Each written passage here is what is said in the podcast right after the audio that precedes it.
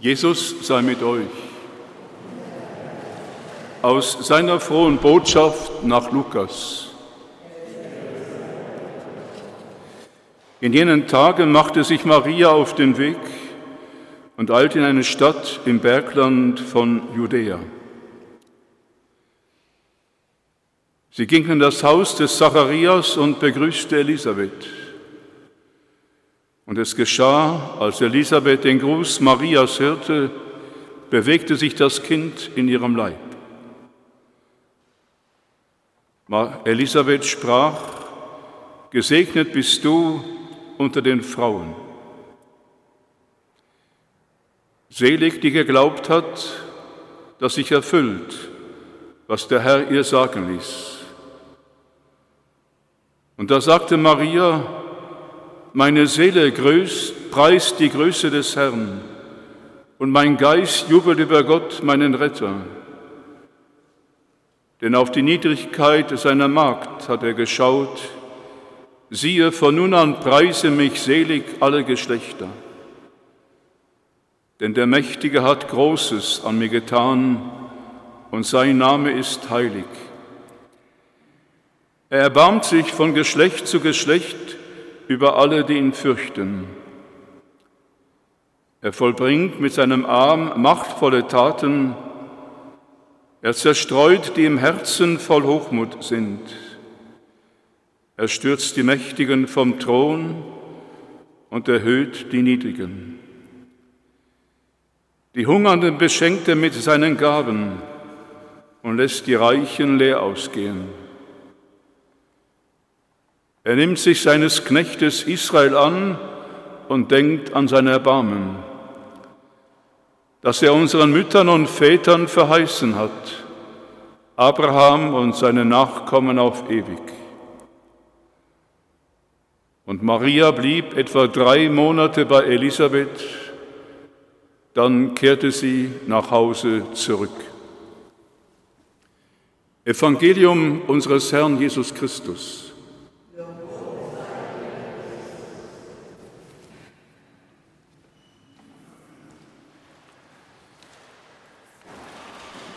Liebe Schwestern und Brüder, sagen Sie, warum singen wir eigentlich? Kann man das erklären? Sicher, es gibt Musiktheorien, die das versuchen. Aber ob es etwas bringt,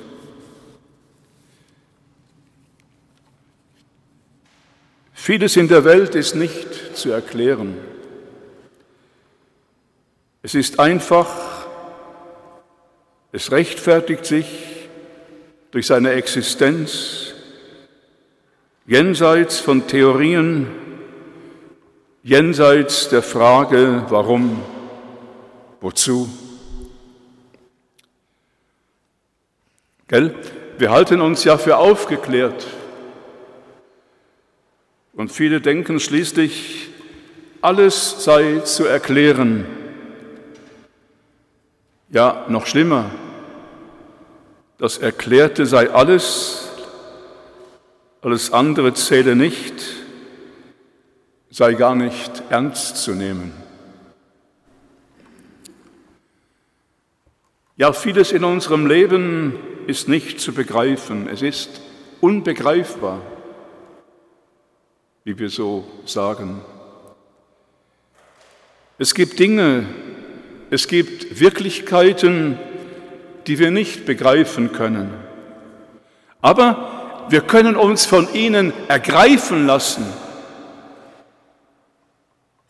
Ja, das können wir.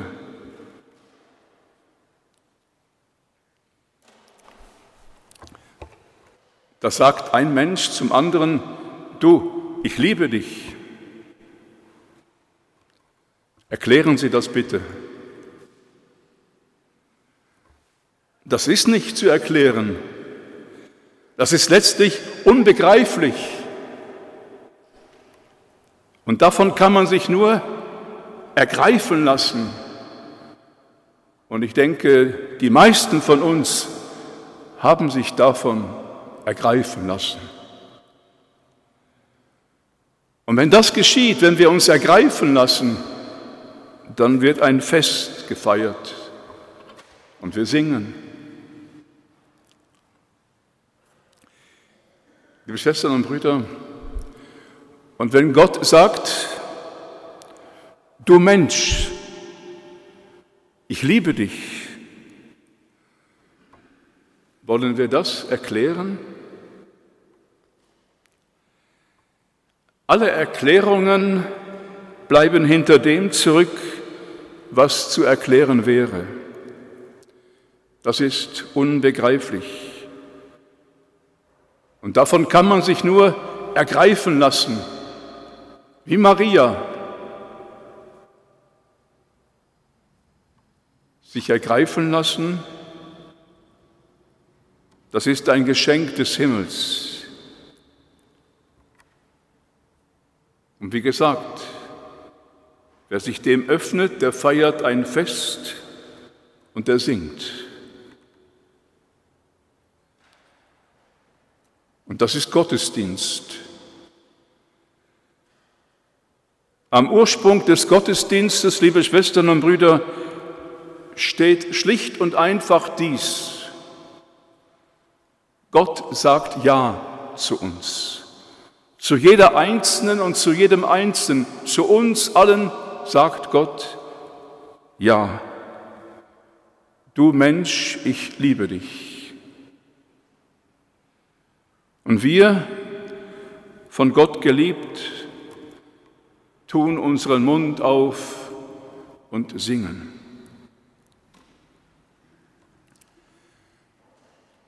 Nochmals, liebe Schwestern und Brüder, warum singen wir eigentlich? Kann man das erklären? Der heilige Augustinus sagt, erklären können wir es nicht. Schweigen dürfen wir nicht. Also, lasst uns singen. So der heilige Augustinus.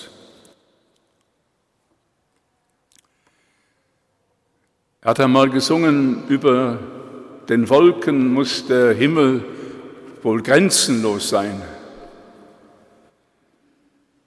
Reinhard May.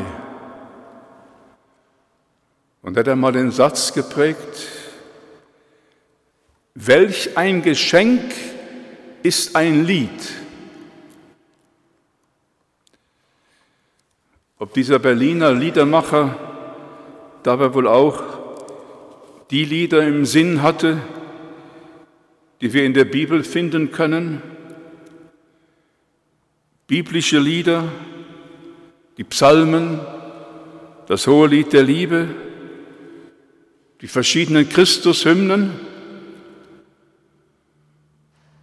ob er auch das Lied meinte, das wir heute gehört haben im Evangelium, das Lied von Maria, das Magnificat,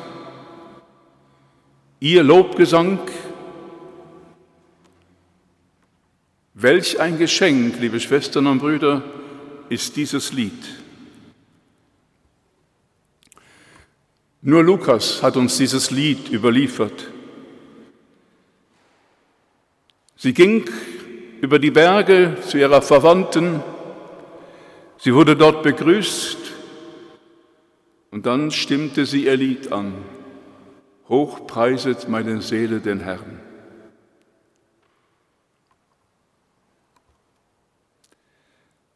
Es ist kein einfaches Lied, liebe Schwestern und Brüder, dieses Magnifikat. Aber es ist das Lied einer einfachen Frau, die ein Kind erwartet und singt weil sie vor Freude, vor Glück und Dankbarkeit fast zerspringt. Oder weil sie vielleicht auch ein bisschen gegen ihre Angst ansingt. Denn schließlich kommen ja, wie die Frauen unter uns wissen, mit der Schwangerschaft auch tiefgreifende Veränderungen und eine große Verantwortung auf uns zu. Ja, Maria singt ihr Lied nicht wie ein harmloses Wiegenlied für ihr ungeborenes Kind. Maria singt ihr Lied als Loblied auf Gott. Sie preist Gott, weil er sie, diese junge Frau aus Nazareth, auserwählt hat, Großes an ihr getan hat, weil er, und so singt sie, die Mächtigen vom Throne stürzt und die Niedrigen erhöht, die Hungernden mit seinen Gaben beschenkt und die Reichen leer ausgehen lässt. Sie lobt und sie dankt Gott, weil er mit seinen Menschen Erbarmen hat und alle retten, rettet, die ihm vertrauen, die an ihn glauben.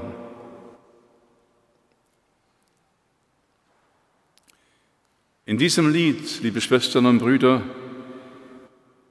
geht es nicht um Marias eigenes Leben, ihre persönlichen Hoffnungen, ihre private Familienidylle. Sie singt von dem, was dieses Kind, das sie erwartet, darüber hinaus bedeutet. Und das ist umwerfend. Gott zeigt in Jesus, dass er eindeutig auf der Seite der Schwachen, der Armen, der Hungernden steht. Und er kehrt die Verhältnisse um, sodass die Menschen in Not und Elend wieder Leben und Würde gewinnen dass sich Unterdrückung in Gerechtigkeit wandelt, dass Rettung möglich ist für uns alle. Ja, Reinhard May hat recht. Welch ein Geschenk ist dieses Lied von Maria.